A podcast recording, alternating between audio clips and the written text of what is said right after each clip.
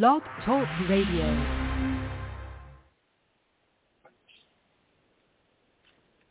Good evening. Good evening. I'd like to introduce you all again to Dr. David Moskowitz, a nephrologist, um, a geneticist, um, and he works and founded a company called GeoMed, and he's one of the foremost geneticists and nephrologists in the country. Dr. Moskowitz? Well, Marcel, thank you so much for that glowing introduction. I don't think I can possibly live up to it. I might as well hang up the phone right now. no, don't do that. Don't do that at all. Everyone would miss your vast uh, knowledge. You have a wealth of well, knowledge on the subject. Continuing the topic of abolishing medical slavery with a focus on dialysis tonight. Um, I was thinking I would be joined by a colleague, uh, Amol Shrikhande, who um, is still trying to find his way to the station, and uh, we'll put him on as soon as he gets on. Um, but until then, uh, my explanation for why I call disease medical slavery is because I've lost hope that healthcare actually wants to get rid of diseases. The um, the impression I've had for the last 30 years, which is when I happened on my protocol for preventing uh, dialysis in both chronic disease, chronic kidney disease, and then a couple of years later uh, in acute kidney failure. The impression I've gotten is that nobody's interested in innovations that save money and lives because um, precisely that reason. They save money and that lives don't matter uh, to modern healthcare.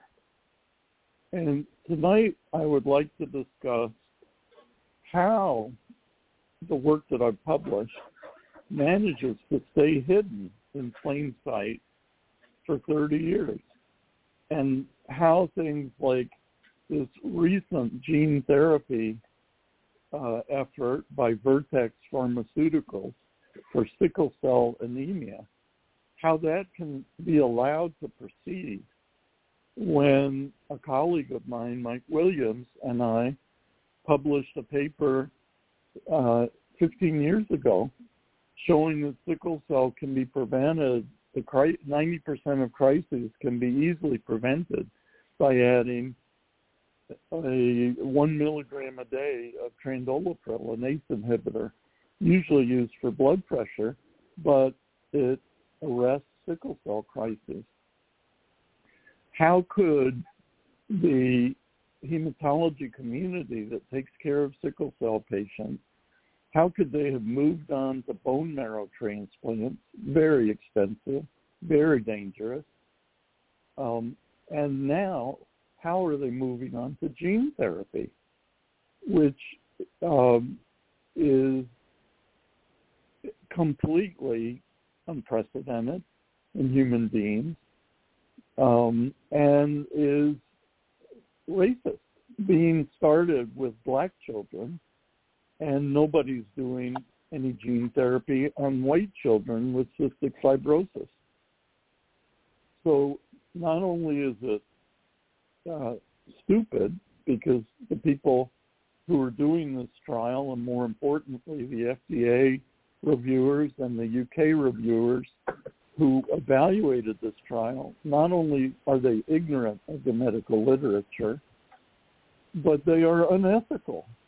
How can you prescribe a therapy that may affect the individual for the rest of his or her life when you haven't even tried an ACE inhibitor that's generic and that has a half-life of 24 hours at most so that if anything goes wrong, You just wait three half-lives, three days, and the drug is gone. So tonight we're going to talk about um, how the medical establishment, and in particular the research establishment, is barking up the wrong tree with the net effect that healthcare doesn't solve any diseases, that um, cost just rises and rises. The cost for gene therapy for sickle cell is in the millions of dollars per patient. Uh, dialysis costs $100,000 per patient per year. And there are 130,000 patients now in America that start dialysis every year. Just a few years ago, there were only 100,000. So it's increasing at a rate of between 5 and 10% a year, especially because of the aging of the baby boomer generation, which I'm proud to call myself a part of. So I I understand that we have a listener on the phone tonight. Has the listener come up with a question yet? Uh, no, not yet.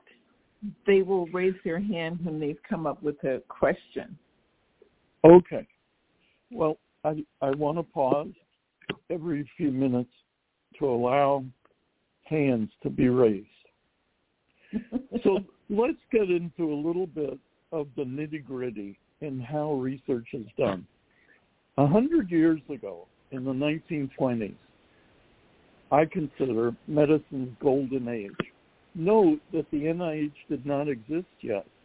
Rockefeller University had just been funded, and some of the premier work on bacteria and uh, tuberculosis was being done at the Rockefeller, and it actually uh, formed the basis for Sinclair Lewis's biog- uh, story of uh, Arrowsmith and the microbiology professor that he looked up to and that he patterned his life after.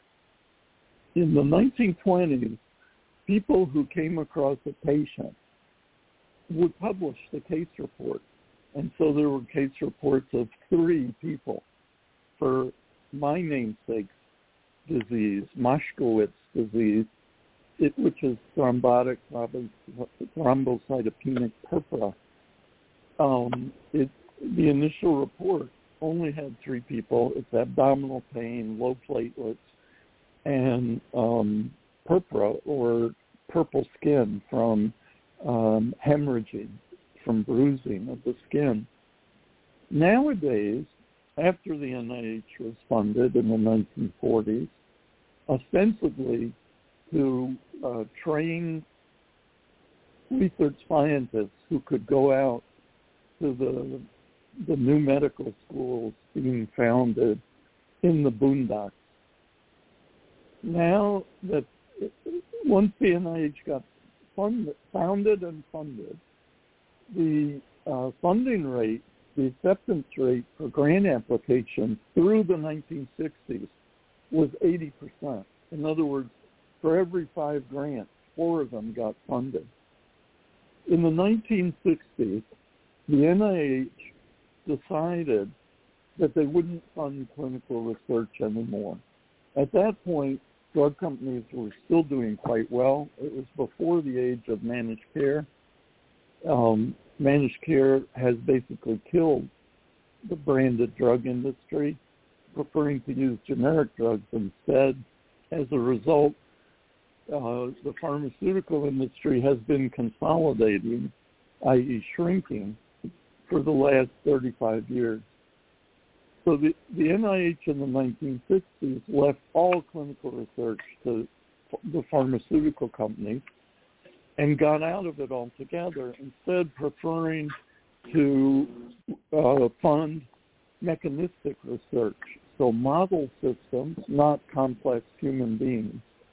but model systems that could completely elucidate a, a disease pathway. And so mice and roundworms and bacteria and most of all viruses got funded and cell culture got funded in the 50s and 60s and ever since. Because the idea was that human beings are far too complex and that we should do like the physicists did in the, in the 1920s with the hydrogen atom, which they picked because it only had one proton and one electron. It was the simplest element possible.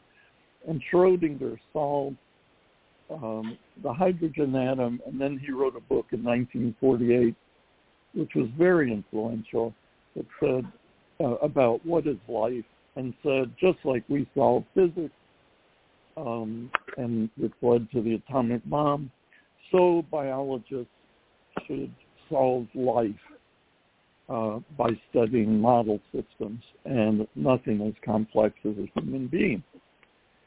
So basically what happened over the last 60 years is that nobody studies patients anymore.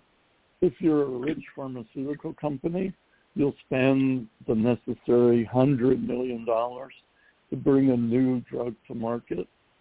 But if you're just a mom and pop kind of doc with patients who have unsolved diseases coming through your door uh, there is no money uh, to to support investigation.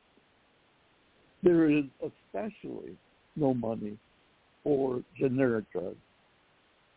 Generic drug manufacturers are essentially chemists who spend no money on advertising and no money on research because the drugs are not generic. They have no business control and somebody could come in selling the drug at a slightly lower cost and immediately capture the managed care market, just as AstraZeneca did with lisinopril, the ACE inhibitor that everybody's on, because AstraZeneca uh, priced it to uh, to be lower than any other ACE inhibitor on the market.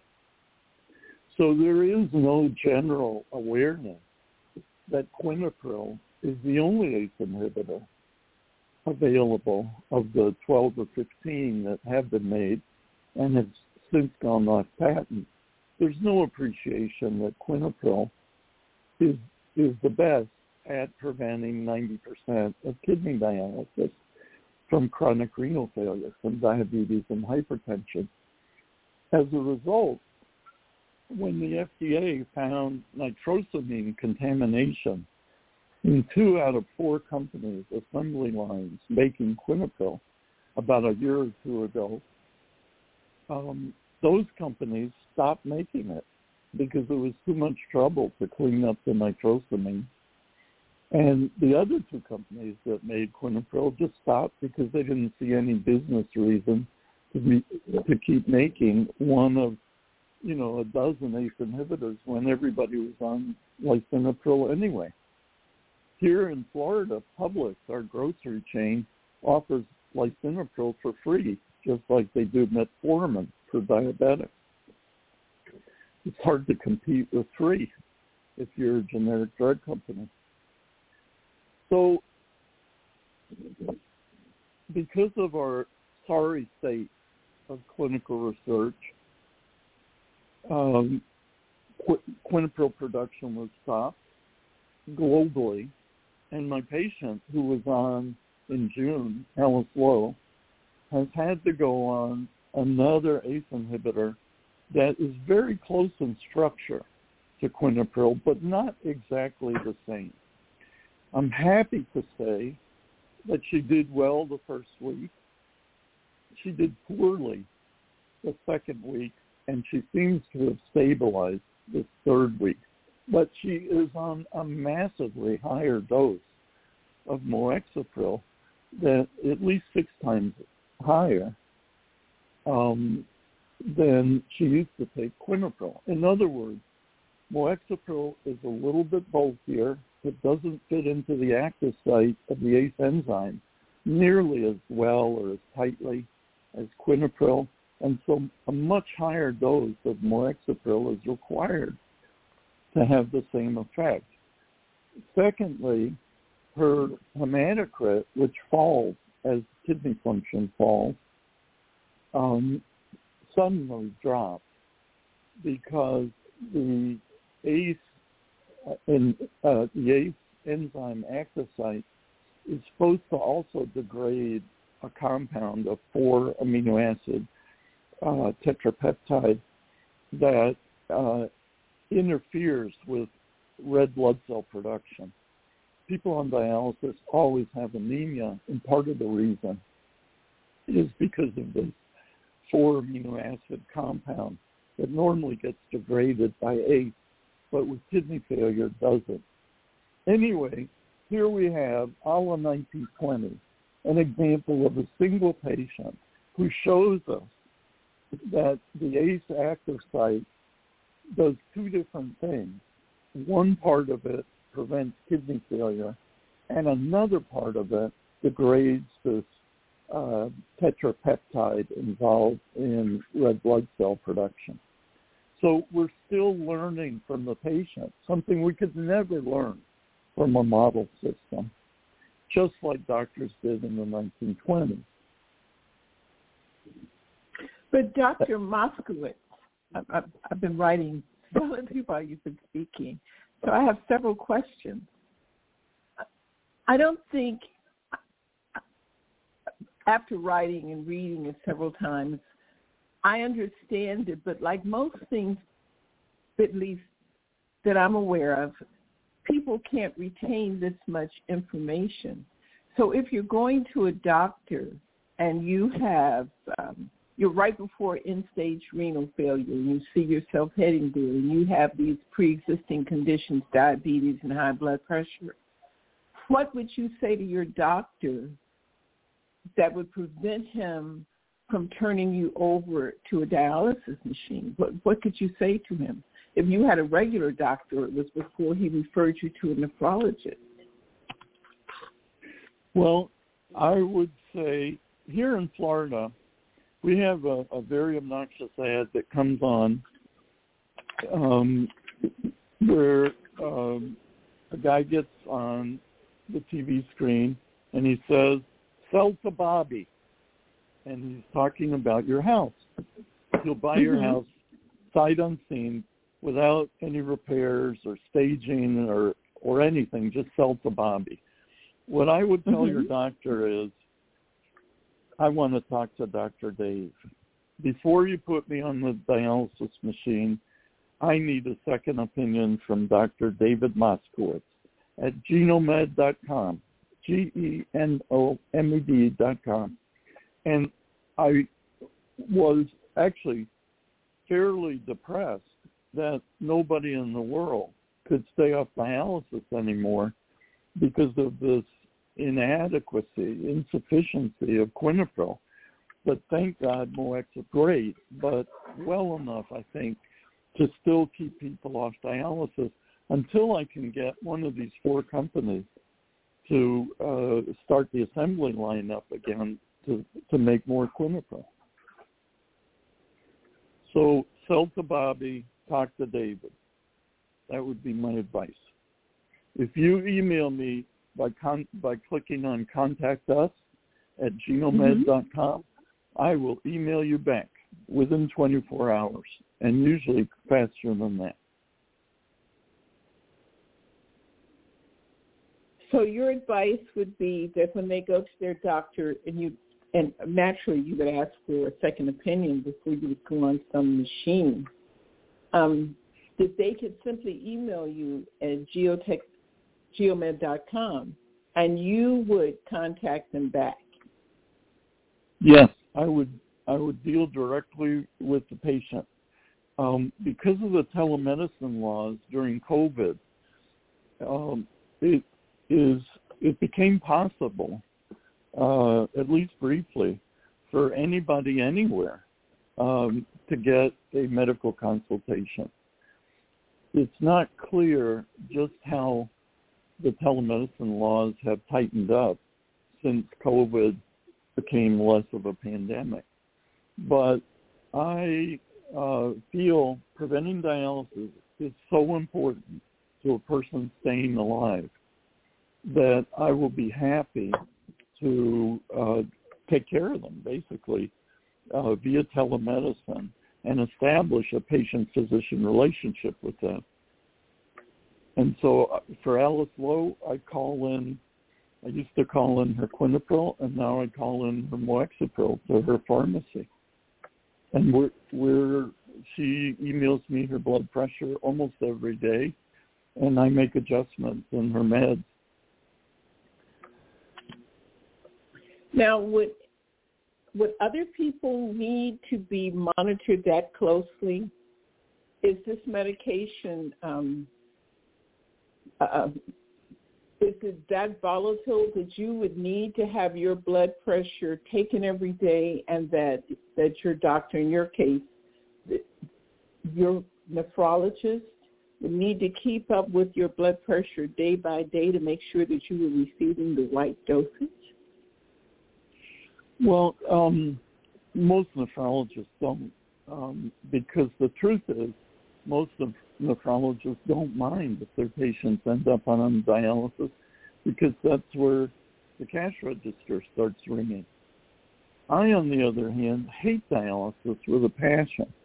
I really consider it medical slavery, and so I I uh, obsess much more intensely over things like daily blood pressures and uh, doses of, of, of appropriate ACE inhibitor, previously Quinapril, but now Moexipril.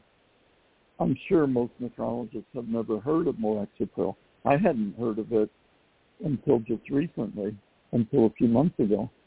And um, it's very hard to get other physicians to carry out your plans for a patient.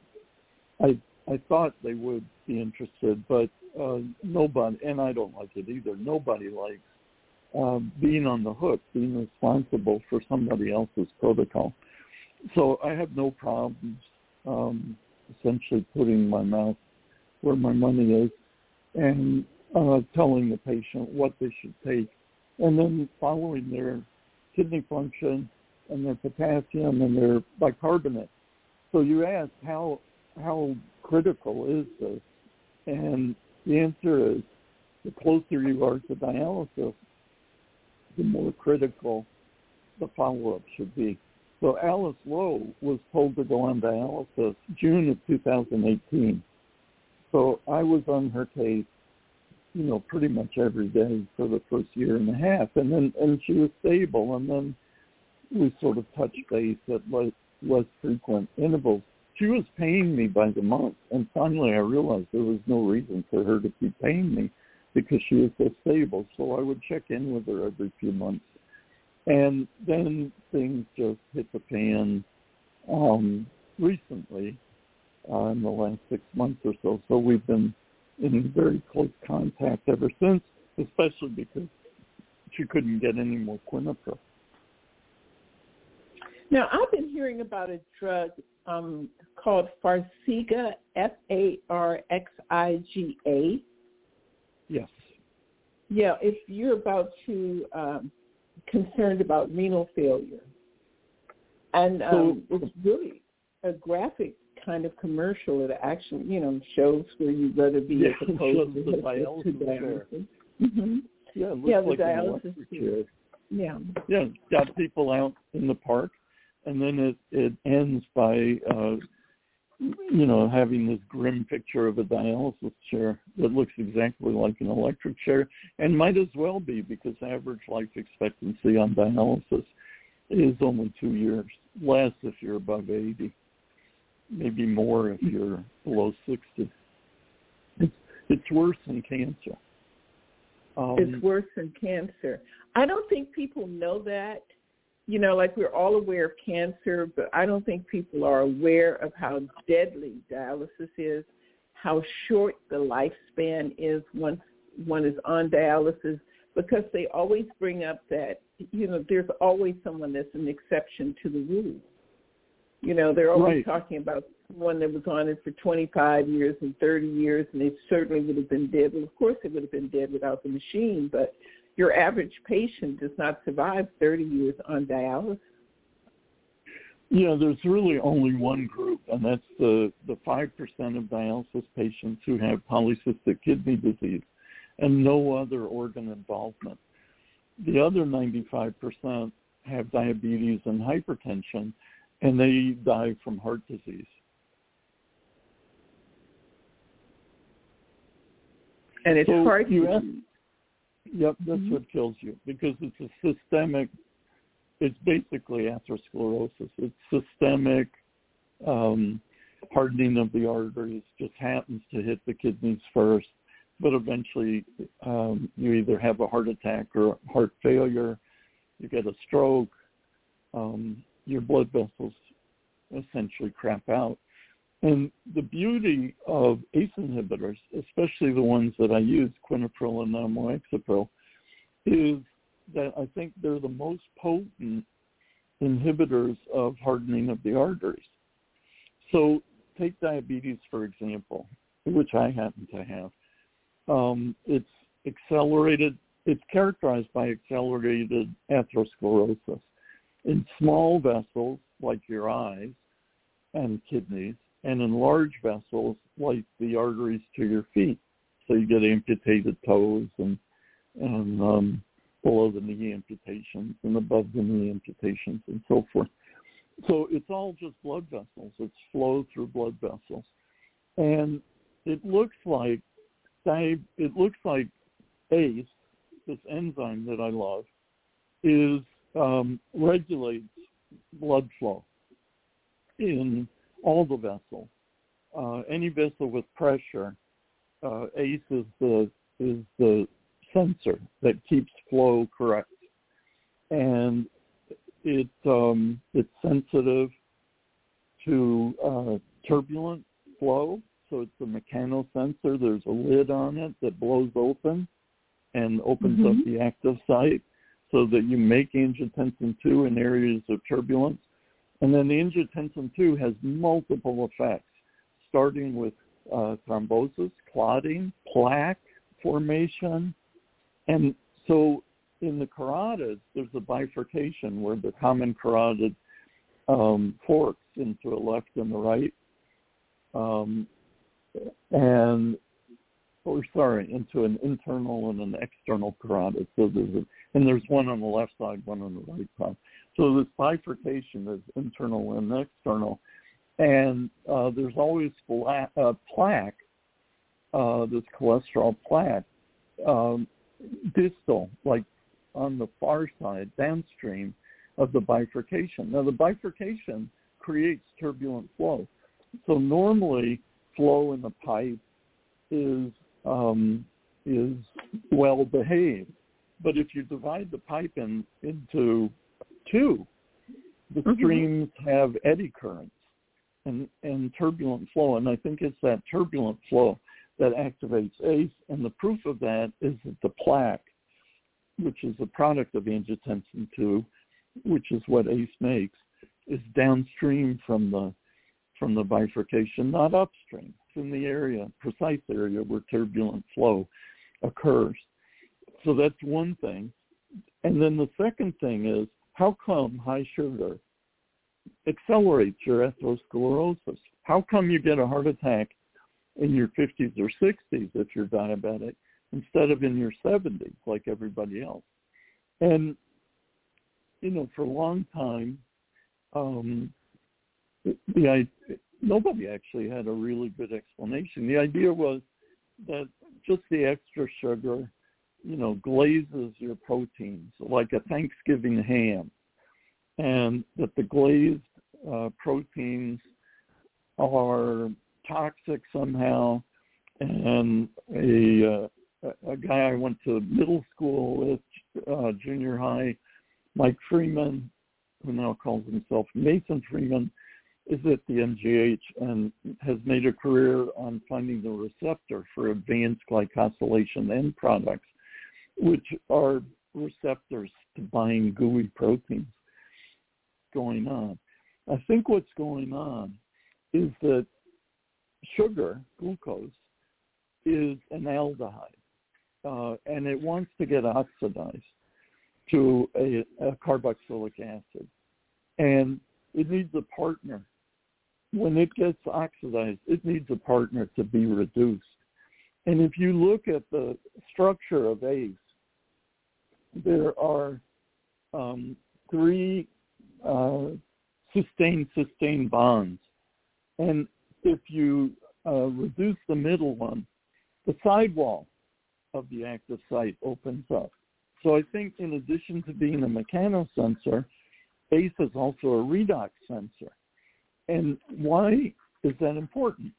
Because that's how the lung works. In the lung, there's this thing called VQ matching, V for ventilation, Q for perfusion. The idea is that the lung doesn't want to send blood to an area that is um, it doesn't ventilate, you know, doesn't get any gas, is like socked in with pneumonia. And what happens is the blood supply to that part of the lung gets choked off, gets vasoconstricted. Well, there's more ACE in the lung than any other organ in the body. Why is ACE there?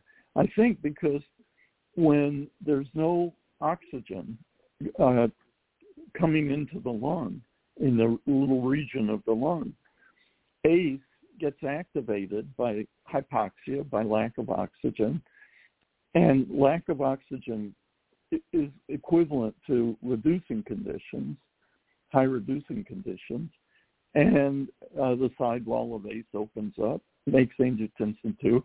Angiotensin 2 is the most potent vasoconstrictor there is. And so immediately there's vasoconstriction of the blood vessels that um, feed that area of the lung. And um, so I, I think ACE is like super important.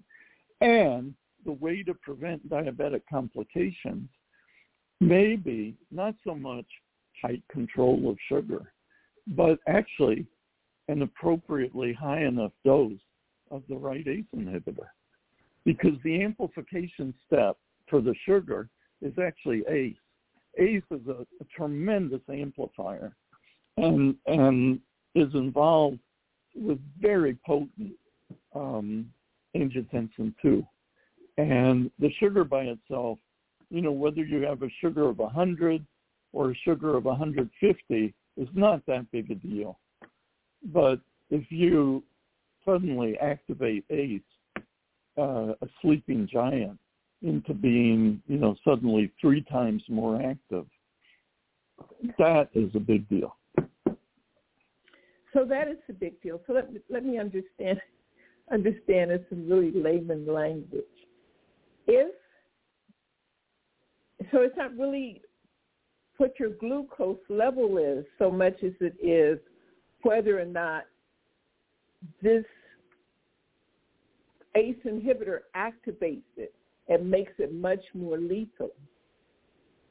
Right. So, if you have an if you have an ACE inhibitor on board, you should mm-hmm. be protected from uh, your your level of sugar, no matter what it is.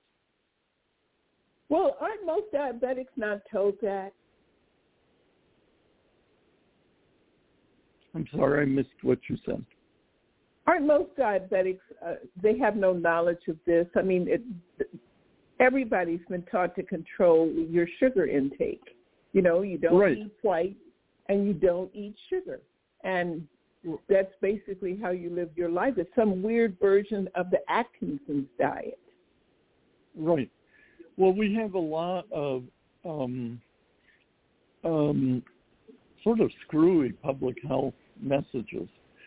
Now, I did lose 35 pounds, and I could go off insulin. And so mm-hmm. I have to say that weight loss helps in the days. But um, but I think you know obsessive control of sugar is only a small part of the equation because there are plenty of people who have extremely tight control of their sugars who nevertheless have heart attacks or strokes and it, it's always frustrating um, because they couldn't have done more. Or there are people with you know super low cholesterol who manage to have multiple heart attacks too. I mean, there are clearly factors that we don't know about yet, but which could make life a whole lot easier for people who can't change their uh, can't change what they do for a living. I mean, I used to work at the VA, and you could not ask somebody to change their quality of life. They just wouldn't do it. And so you had to work with um, with what people could do, which was to take pills, but you couldn't get them to join the Y or stop smoking. Hmm. Um, we work with a lot of veterans. Uh, anyway, I work with a lot of veterans, and something else that I do. Do you find it just difficult to work with veterans as opposed to regular patients, or? Oh no, I love veterans. I I worked for 11 years with the, at the VA in St. Louis, and it was the privilege of my life. I um, I, I, I they, you know, they're not hypocrites. They tell you like it is. Um, mm-hmm. and I mean, I had a guy, Carcel DeWalt, who I noticed had clubbing of his fingernails. I mean, he, he his previous doctor was, you know, supposed to be an outstanding doctor, but hadn't mm-hmm. noticed that he had clubbing. He was following him for, you know, some minor kidney problem, which was never a big deal. Anyway, it turned out his uh, his PO2, which should be a hundred on room air, was only forty. I mean, this guy, I think he'd worked in a steel mill or something. He had he had just terminal lung disease, and so I got him an oxygen tank, and um, and we would crank it up to two or three liters a minute. But I followed. He was the last patient in my clinic one Friday afternoon, and I got into my car and followed him out of the parking lot. And I saw him take off his nasal prongs um, and light up a cigarette. and what makes it funny was the one time he got admitted uh, because he lit up his cigarette without taking off the oxygen and it blew up in his face. So he got admitted for facial burns.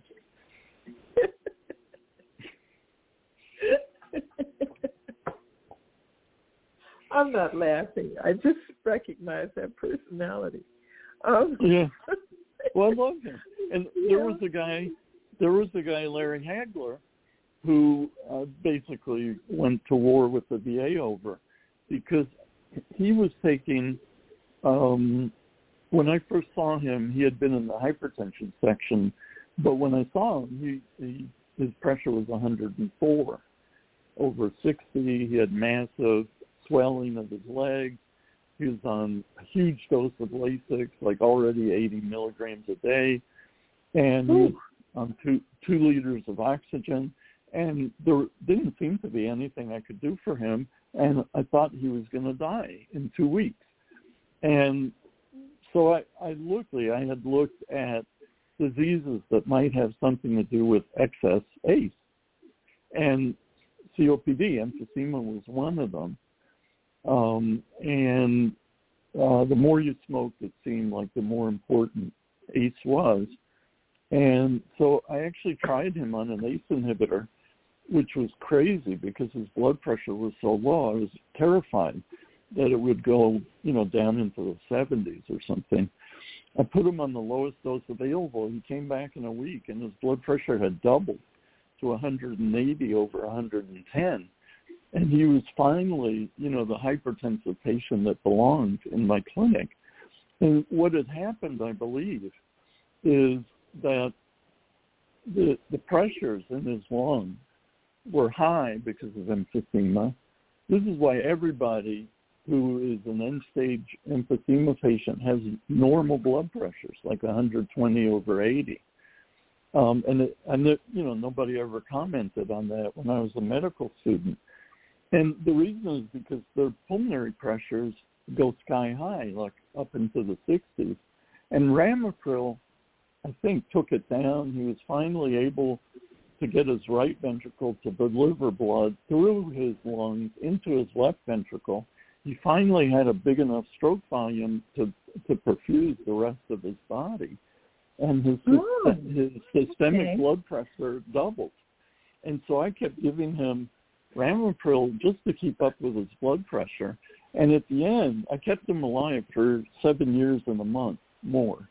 And at the end, he was taking um, a bottle of Ramipril a day. He was taking 45 pills in the morning and 45 pills in, at night of the 10 milligram pills, which is but it kept you know, him alive.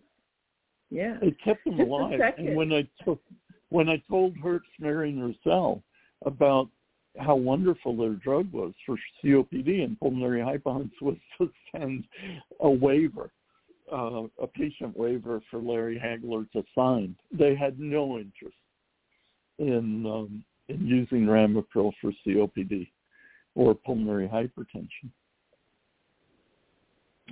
Um, I'm sorry. I was trying to let you know we had another caller on the line, but it seems they've dropped. Uh, Oh, 402, um, the caller's area code was 402. Hmm. I don't know where 402 is. I don't know either. But they had raised their hands, and the other person still doesn't have a question, I guess. All right. Then. Yeah. So Well, it's good to hear about, 402. about I don't know what area code.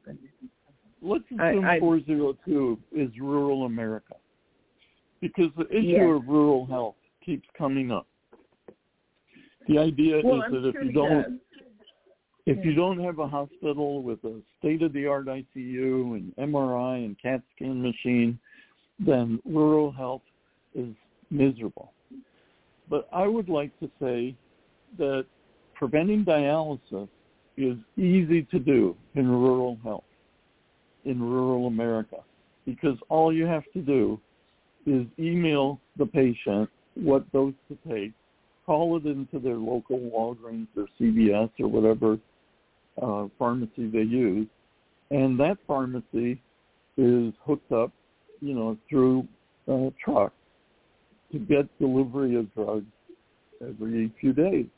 And so no patient in rural America has to go on dialysis. No patient in rural America has to die of emphysema in two weeks. No patient in rural America has to get a bone marrow transplant or, God forbid, gene therapy for sickle cell disease. So the only thing lacking is getting the word out that genomed.com exists, has published on these diseases, and wants to take care of people by email. Um, Dr. Moskowitz, would you direct people where they can find your your published work on your website? Right. So genomed.com, G-E-N-O-M-E-D, say no to GE and use medicine instead.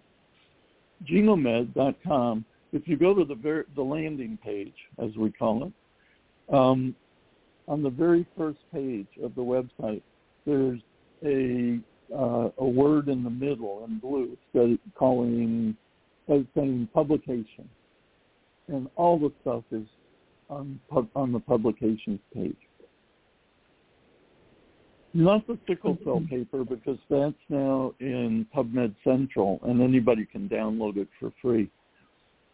Um, but the the other papers that might be hard to get because they're an obscure journal um, are on my website.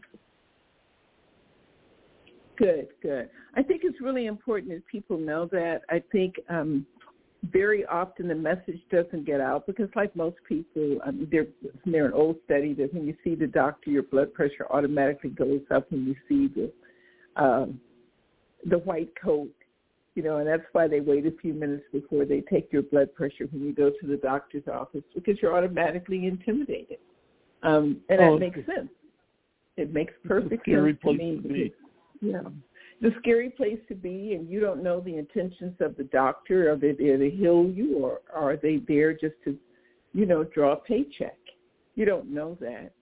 And then very often they don't speak to you in language that's accessible to you. Every, you, you know, every industry has its own language.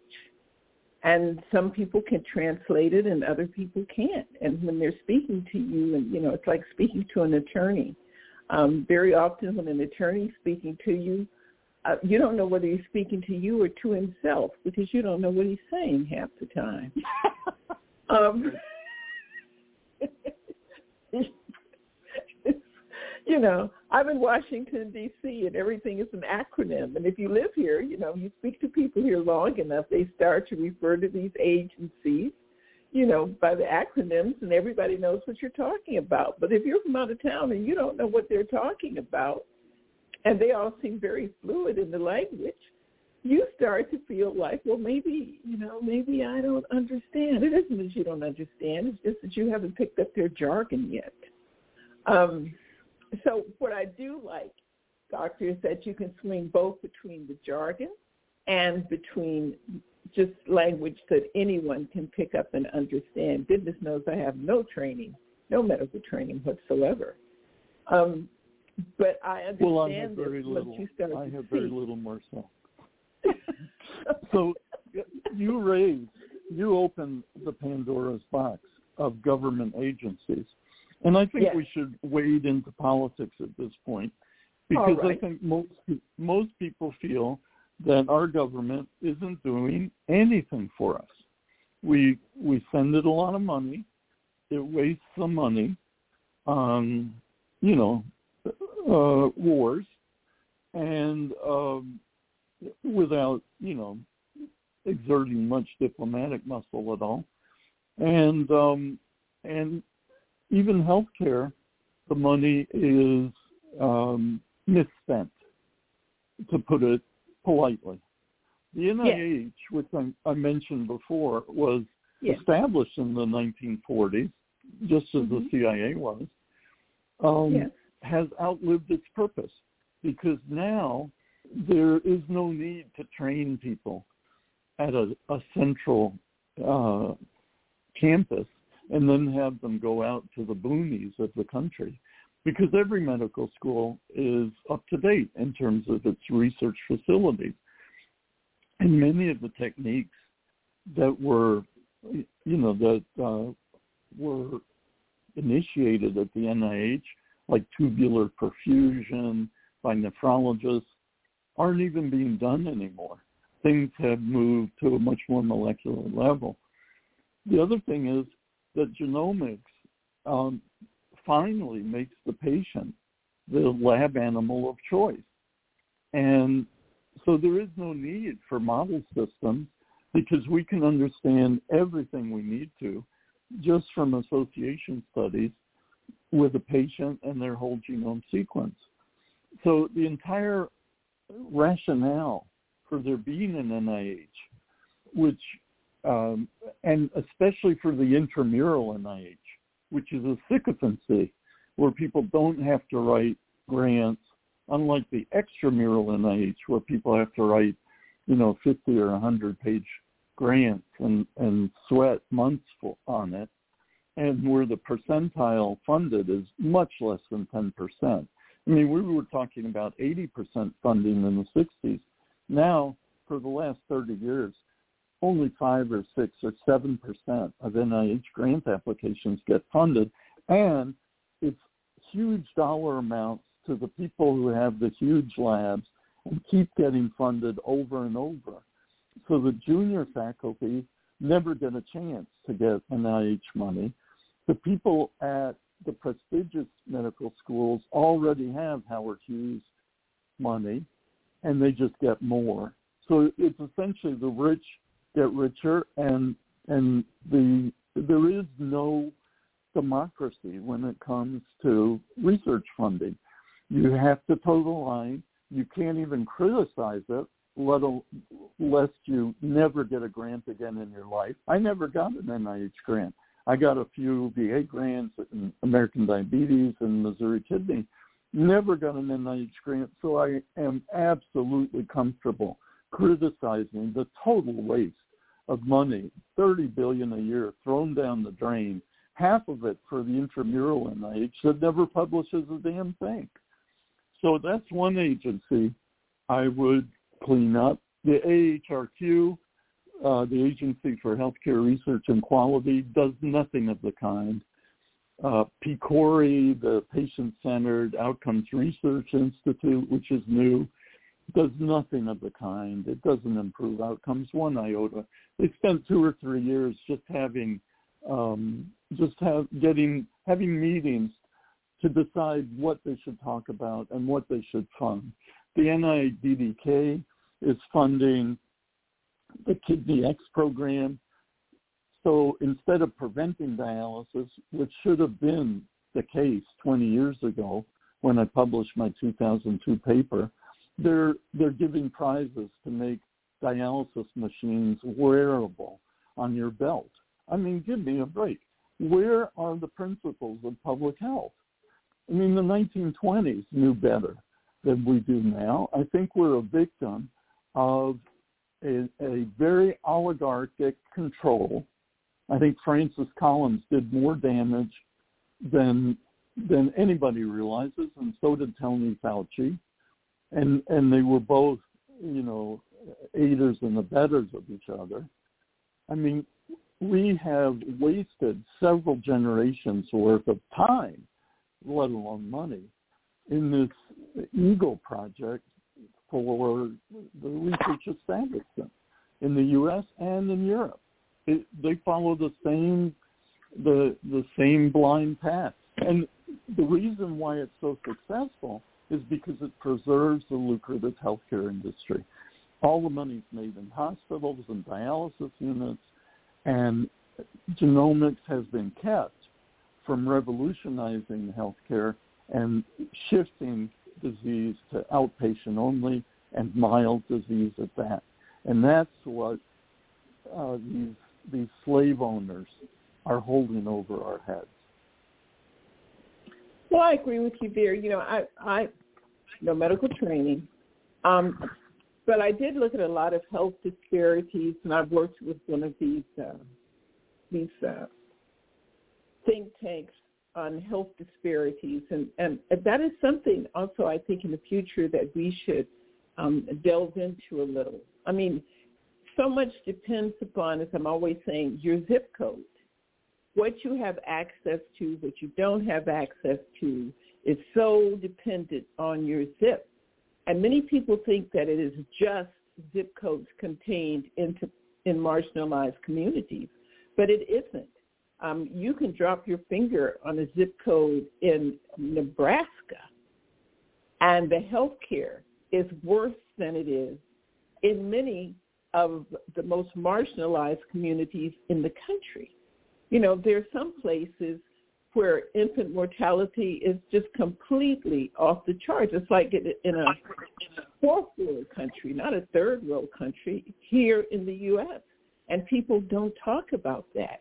I mean, there are so many different aspects of what counts as true health care. I know that for some people, it's just medicine and the doctor. But for people who look at it more broadly, you know, public health, they look at everything. The food, the water, the housing, and you can't speak to people about that because when you talk about health and medical health, the lane is so narrow and people only talk about two or three different things. When when I talk about health, um, I don't, I'm not trying to talk about uh, or go into your field, but what I am talking about is the environment writ large. You know, the environment writ large, mental health, physical health, the health of the community you live in. These things are not all independent. They Look aren't. at Pine Ridge Reservation. You know, yeah. they lack power anytime there's a big snowstorm, the the you know the power lines go down. They can't heat their houses. They don't have adequate insulation. They mm-hmm. don't uh, they don't have enough blankets. There aren't any mm-hmm. buffalo mm-hmm. anymore to mm-hmm. provide mm-hmm. really warm blankets. I mean, mm-hmm. we we have. I mean, half the country lives in uh, in poverty, and seventy percent of baby boomers don't have funds to retire. I don't have no. funds to retire. No, well, we're we are in many ways a third world country. In many but, ways, a third world country, and and we won't we won't discuss it you know, and we will not discuss it. And, and to bring it up, questions, uh, people question your patriotism. You know, do you love America? Yes. Um, I'd like it better if it were, I'd love it even more um, if it addressed some of these things and not the way they give out Thanksgiving baskets. I always uh, make that the example I use when I speak to people. It's nice that everybody gives you a turkey and cranberry sauce on Thanksgiving Day. My question is, what do you do the 364 days that are not Thanksgiving?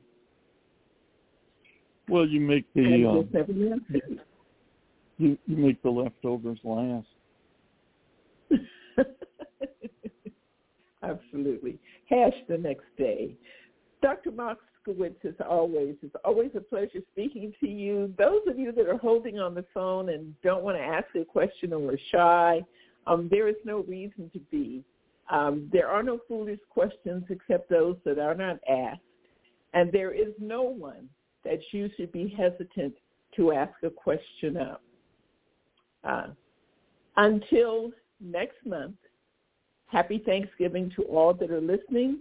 Dr. Moskowitz, would you please repeat your contact information so that people can have it?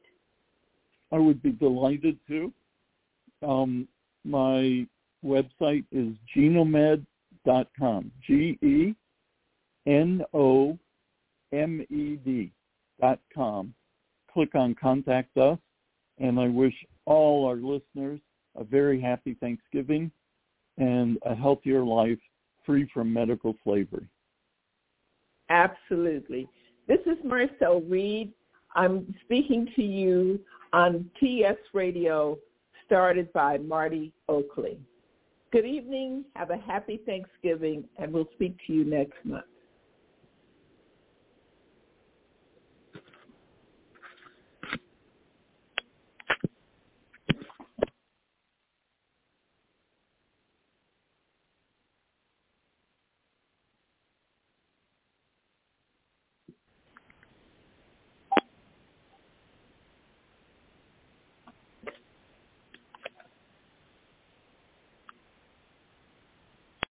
This is Chuck the Goat from Goat USA. I wanted to break into your podcast and tell you about the new Goat USA store coming to Garden State Plaza on November 1st.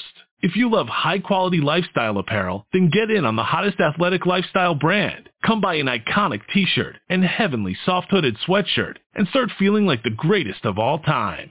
So come on out to Garden State Plaza in November and get your Goat USA swag. Goat USA, apparel for kids and adults. Chuck out. Oh, I hate turkey hunting. I'm freezing. Me too.